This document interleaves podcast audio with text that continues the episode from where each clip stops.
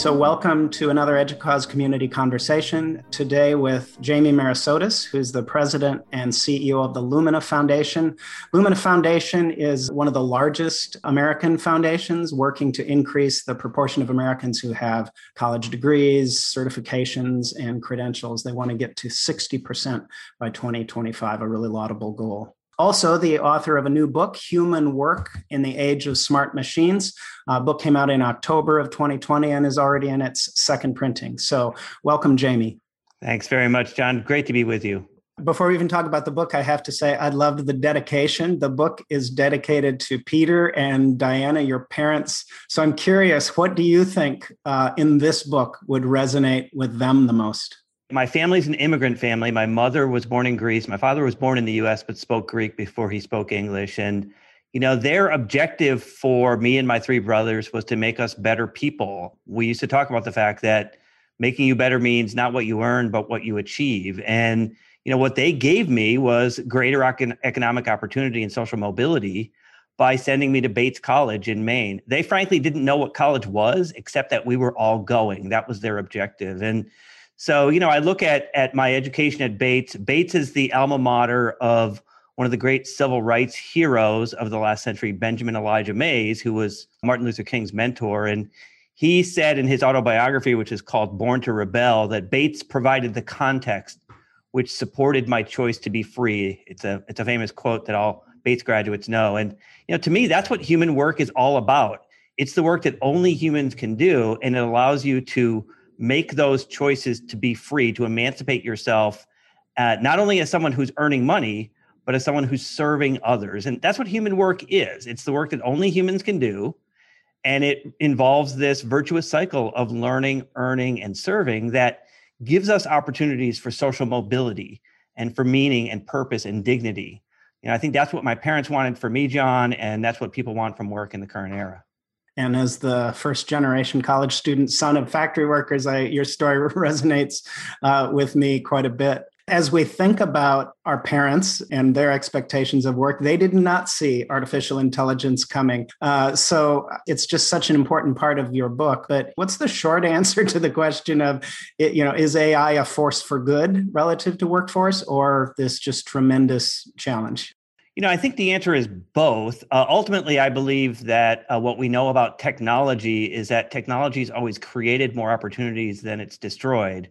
But along the way, it does destroy opportunities. And so, you know, we've been talking over the last few years about AI and work and about what, you know, I, I jokingly call the robot zombie apocalypse that's coming because everyone seems to think that uh, we will see major, major disruptions in work. Maybe. I think there will be creative destruction and uh, building happening at the same time. I'm not sure that this era is any different.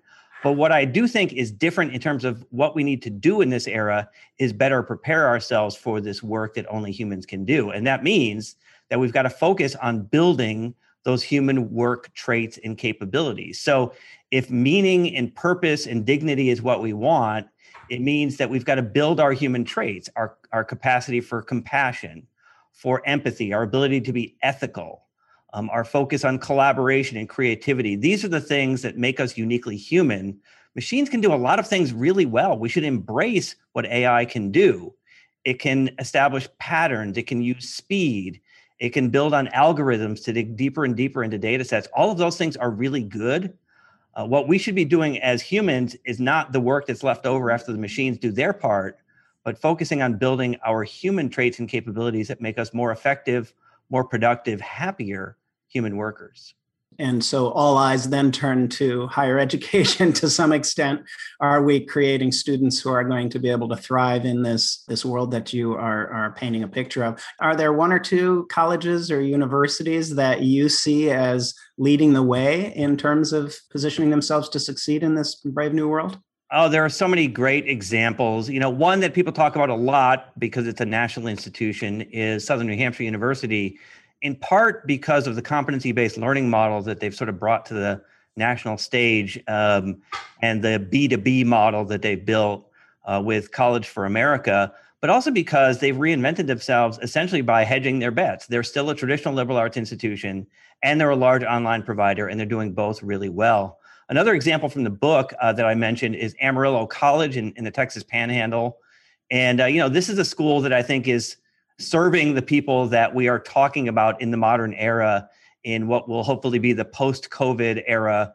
Uh, you know, the few years ago, uh, the Amarillo College had a graduation rate of 9%. And, you know, their president, Russell Lowery Hart, um, said that, you know, what was really getting in the way for those students was things like childcare and transportation. Those were the biggest hurdles for the students in terms of their success. And so he set up a series of wraparound support services to meet the students' needs in the non academic areas. Their completion rate is now over 50%, which is very high for, for your two year college. Hmm. and, you know, at the end of the day, Russell says that the key was to meet students where they are, to address their life circumstances. I think that's a really important lesson as the country's uh, tumultuous uh, uh, environment right now because of COVID is really upending what students are doing and, and how they're approaching learning. Yeah, full disclosure, I'm on the advisory board for uh, Southern New Hampshire's uh, global education movement. If you're familiar with that, to me, it's one of the most exciting uh, things happening, uh, giving, using technology, using online, using competency based education to put um, fully accredited degrees in the hands of refugees in some of the most desperately poor refugee camps across the world. I just it's think a great model you know painting the way for for the the op- i mean i i think your book is honest. I really appreciate that and it's blunt and it's direct about the challenges. I but it's optimistic too right? Yeah you know i am optimistic about the future. I do believe that uh, we have the capacity to continue to reinvent ourselves as humans um, and as human workers but we've got to set about the task of actually doing that and it really is a virtuous cycle of learning, earning, and serving others that uh, is, what makes us human workers. And if we set about understanding that the learning and the working processes are not separate, distinct parts of your life, you know, first you learn, then you work, but in fact they're integrated, they're interconnected. Uh, you know, I talk about in the book this idea of wide learning, that learning has to take place in a wide time context, uh, serving a wide range of people, and ultimately uh, addressing a wide range of content, both the sort of core skills, uh, the, the basic numeracy and literacy that you need, but also building those human traits and capabilities, or what I like to call, John, the durable skills. Some people call them soft skills, and I think hard versus soft is the wrong way to think about it. It's the things that are foundational, and then the, you know the things that uh, are really durable that are going to serve you well, but that you're going to have to continue to refine and refresh over the course of your life to me, that's what's really important about thinking about how we set about integrating learning and earning and serving over the course of an entire work lifetime. Now, what was your undergraduate degree in? Um, my undergraduate degree at uh, Bates College in Lewiston, Maine was uh, political science. Okay. I, I, I get a, the sense of a real liberal arts curiosity running through the book, which is one of the things I really liked uh, because you, you're repeatedly asking us to question our assumptions and the way we think and talk about things. Um, you know, you just talked about learning, and a lot of people see those as you know mutually exclusive. You're either focused on one or the other. Um, I think you also take on one of my favorite false dichotomies that needs to go away, which is between education and workforce, that you're either focused on one or the other. You know, my I've thought a lot about storytelling because my uh, bachelor's degrees in English, and it, it seems to me like uh, I was hoping for English major for you, but you didn't come through. But you're close. Um, I, it, seems to me that these narratives that are so powerful don't ever go away; they just get replaced by something more powerful. Um, and so, what do you think is the compelling narrative that can uh, can be can replace those that say, "Well, you're either in education or workforce"? You know, I think it's probably a narrative that was outdated even before the 2008 2010 recession, even before COVID. And you know, I think what we have to realize that uh, in both of these cases, the Great Recession and now the environment we're facing in the post COVID world, is that when we prepare people for human work, it's obvious that neither training devoid of broader learning nor education devoid of, of preparation for work is going to give people what they need. And so, you know, we've had this uh, view for a long time that education's in one place, workforce is somewhere else. And in fact, they really are parts of the same thing. Now, there are specific skills that you can learn through workforce training programs that are useful, but you should always have those foundational things, those things that will also um, help you uh, develop the durable traits that over time will serve you well. Um, and in the education side, we always were preparing people for work, even though in higher ed, we often said we weren't.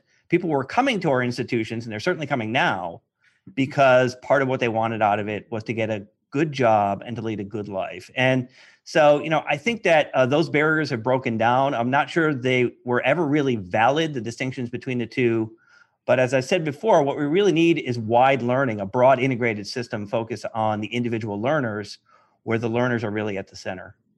I just I, I love appreciative inquiry ways of thinking instead of pointing to everything that's not working, trying to point to something some some place where that dichotomy uh, isn't isn't alive. And I, everybody talks about germany but actually i think you could argue that that dichotomy is almost stronger because students at a at a much younger age than in other countries are are making a decision to do one path or another. Is there a, a system of of education that you think has figured this out you know, I don't think so. I don't think that the. I'm a big fan of learning from the models of of other countries, and um, I don't think that we have a model that is um, unique in every way. So I think learning from other experiences and then applying to them to our unique context is something that's really important. I sort of like the way the Canadians have approached what they are doing. They have emphasized this earlier career um, more skills based approach that then puts you on these pathways that take you over a longer time period of, of learning and working. I like some of the Scandinavian and the Singaporean models, which are very rigorous, uh, but there's not one model that we should learn from. But I think we should not adopt, but adapt uh, from, from other countries. You know, the German experience uh, with uh, the apprenticeship model is a really good one. I'm, I'm in favor of increasing apprenticeships but apprenticeships need to work in a much wider context. We tend to think of apprenticeships in a very narrow set of, of job fields, and I think we should be apprenticing in a wide array of fields. That would be one way to sort of address the broad uh, economic model of the US that really is different than most of these other countries. Great answer. Hey Jerry, I'm gonna I'm gonna provide a simpler question that you might want to use instead of my rambling one, and just say, are there any countries that you think get this right? Something like that, just because I think that's the great. the, the great part of your answer. Um, so back to um, the conversation. So crises um, bring out the best in people sometimes, and and sometimes that's true of systems as well. Do you think the the cluster of crises we're dealing with now, COVID, pandemic, financial, do you think it's done that, or or is it just revealing fault lines in education and maybe in workforce training systems? Yeah, it's it's a great question. I, I think that the um, overlapping crises of COVID nineteen, uh, racial injustice, the economic dislocation that we've seen, have uh, done more to reveal the fault lines that were there and not necessarily take us down down new paths.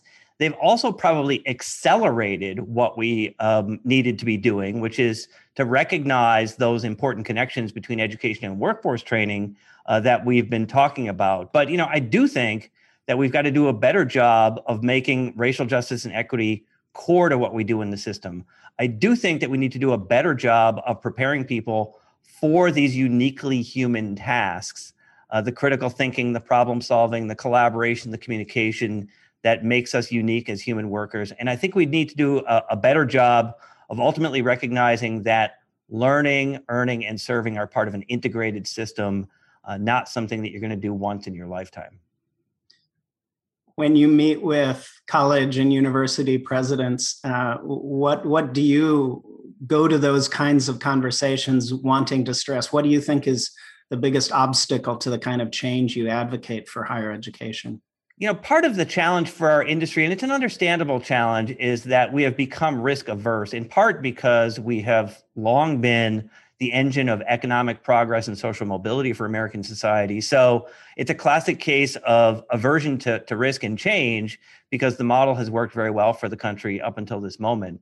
Uh, so I think that that's one issue. The second is a belief in the durability of the model, right? So if the model has worked up until this point, let's not upend it. But I think we have an opportunity, and the opportunity for higher ed is that um, in this human work environment, what we say we've always done well is really about human work skills, right? So, you know, we say that our greatest uh, contribution to society is that we prepare people for a long life of work um, and, and living where they can be those critical thinkers and those problem solvers and those communicators and, and the people who can really be analytical and reason in a way and be ethical and participate in our in our democratic system. Um, to me, this is the opportunity for higher education. But in order to do that, we are going to have to change the model so that it is not simply one where you have to run through a time based, uh, time limited model where you're always focused on a core set of majors and learning opportunities you need to focus on a much wider set of human traits and capabilities. And we're going to have to do this over the course of people's lives. So this is not a one and done model from the higher ed perspective or from the perspective of the of the learner worker. So it's a point of pride that this question now two thirds into our interview is the first one with the word technology in it. so predictably, I want to uh, talk a little bit about the role of technology. So you, you're you're talking in your book very persuasively about reimagining higher education, and interestingly, a lot of the disruption you're talking about is caused by technology. Um, but but what do you think about that intersection between technology and higher education? Is that going to be a fundamental part of this reimagining that you write about? I think it has to be. Um, you know, technology always results in inexorable change. There's no reason to believe that it's not going to in, in this case. You know, with the pandemic, I think what we'll see um, in the coming months and, and next few years is some snap back to some of the things that we did before. Uh, we've learned a lot of things from the pandemic. The pandemic has been the largest unplanned, large scale experiment in education and training that we've ever had. And so we've learned some things that I think are good. What I think we will see going forward is a lot more hybrid learning because I think we will understand that technology serves certain kinds of learners in certain circumstances really well. Um, I also think that we understand both the opportunities and the limitations of the current technology. I also think that we're going to see greater confidence among consumers about technology, and that we'll probably see increasing pressure on the institutions about costs. You know, part of what's happened in the last year is these questions about well why am i still paying the same sticker price if i'm getting a product that seems to be delivered in a substantially different way? And that's a pressure on us that i think we're going to have to respond to as, as a higher ed sector. But ultimately i believe that we will be using more technology using it in more hybrid and integrated ways. And i think that the key for higher education is to embrace that and understand the unique role that we play in delivering people for society that have those human traits and capabilities that make them more successful as human workers. As we think about technology and higher education in the context of workforce, I'm thinking of the article you wrote in 2016 for EDUCAUSE Review on credentials reform. I don't know if we ever told you, but that was actually one of our top 10 most popular articles in 2016. So now here it is, five years later. Uh, how has that reform progressed? Well, thank you for remembering my my writing from five years ago. That's good. Oftentimes people forget about what I wrote as soon as I wrote it. So I'm I'm very I'm I'm really grateful, John. You know, one of the things that's changed since I wrote that article is that um, student centeredness has increased. I think the colleges and universities have done a better job of embracing the student as the unit of analysis. I think that's one of the points I tried to make in the piece. Um, I don't think we've made a lot of progress on learning, not seat time, being the, the primary mode of how we think about measuring educational progress. Some of that has to do with regulatory barriers, uh, particularly for financial aid. Uh, but I think that that hasn't gone as quickly as I thought it would, though I think the pandemic is going to accelerate some of that. And, you know, the good news is that we now have an enterprise called Credential Engine, um, which is actually trying to help create a, a better understanding of the meaning behind credentials. In other words, what students should know and be able to do by making credential transparency real and using technology, using this technology called credential transparency descriptive language to actually articulate it, um, drive it to the web using this new descriptive language, and allow employers as well as consumers to be able to access that information in real time. So I credential engine will take a while to build um, to have the the uh, uh, sort of of the balance of the data and the number of credentials that we need in the system. But I think over time, our understanding about credential reform is going to get better and better. And I think we are making progress since I since I wrote that piece. I think it has to get better. I, you may not know we're actually one of the foundational partners with Credential Engine through with ACE and others. That it is just such important work. You can't reimagine higher education as long as you're still using the terms to describe it that go back. That's exactly you know, right. hundred years. So uh, we'll we'll continue to watch that and uh, and work with you on that and Lumina on that. Uh, so this book isn't your first um, book on work. You've been thinking about it and writing about it for a while. Dare I ask, what's your next book? Well, my book from five years ago was called America Needs Talent, which was sort of my brain dump uh, as a guy with a public policy background about education policy, urban policy, immigration policy. This book obviously is trying to make an argument about the nature of work and how we are going to better prepare people for work. I have a deep interest in equity and justice issues. I may focus on that. Um, who knows, John? Maybe I'll write a book about wine tasting. Uh, it's, it's, hard to know right now. I, I have lots of interest. We'll have to see it was a radically unfair question. I'll acknowledge it.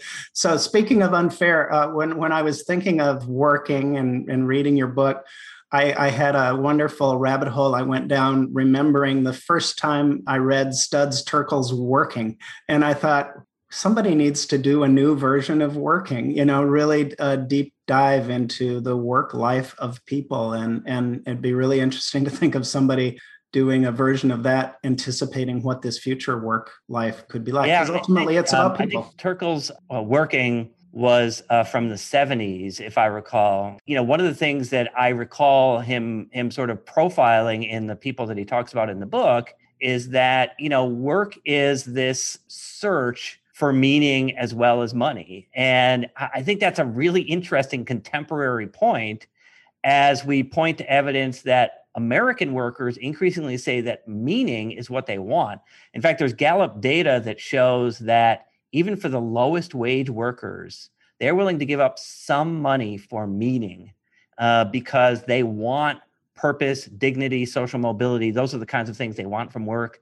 So I think um, Terkel's ideas are probably durable, uh, but at the same time, it would be interesting to sort of update them by talking to a much more modern set of workers since most of the kinds of workers i recall him him talking about in that book uh, we don't even have those job categories today so hmm. that work has changed in that sense well, we've been talking about work. We've been talking about Studs Terkel's book, Working. I'm recalling that uh, that book was made into a musical. So I'm just saying, maybe if we wait, we'll eventually uh, see the musical version of your book. Human Work, the musical. I, I like it. I, I think can, I can see. Uh, I can see a lot of the characters. I profile about two dozen characters in in the book uh, real human workers to try to tell tell their stories. And uh, boy, it'd be great to see who would play some of these characters. Actually, one of the characters I mentioned in the book is a professional wrestler, and so that would be interesting. Maybe he could play himself in in the movie. Who knows?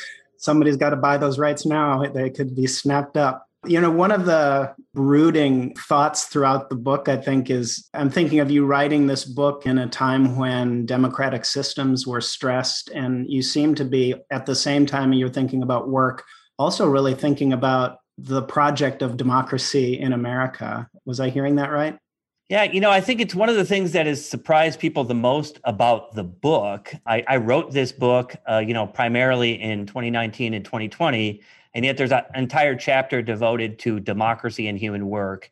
Part of what was on my mind was the rise of authoritarianism, and you know what we were seeing then. This is, of course, before January 6th. You know, this idea that stoking fear, fear of change, fear of advantage, fear of the other is clearly one of the clear threats to our to our liberal democracy in the US and, and other parts of the world. And you know, a lot of that has to do with the way in which information bubbles reinforce uh, those anti-democratic tendencies. So you see that in COVID, false information about COVID. You've seen that with some of the things about QAnon, et cetera. And the connection, I think, to human work and learning is that the more you develop your critical thinking, your problem solving, your analytic skills through formal education, the more durable your skills are when it comes to your understanding of democracy. So, you know, there's research that shows that a third of Americans who haven't gone to college believe that having a strong leader is good for the country, and about a quarter say military rule would be good for our country. But when you then ask people who have college degrees, it's much uh, much lower, and those people are more likely to vote and volunteer and and work in their communities and contribute to charity. So, I think the real connection is we've got to cultivate all the ethical decision making and critical thinking and analytic reasoning and all the other democracy enhancing traits and capabilities in a lot more people, to me, that's the real connection between the threats that we're seeing to democracy now and preparing people for this human work future. Well, you've raised a lot of questions, and I'm pretty sure a bunch of people listening have already logged on and ordered a copy of your book. I hope so, because I think it adds a really important voice to this um, crucial conversation as a country and really internationally. So, thank you, Jamie Merisotis, for joining us today for our community conversation. John, great to be with you.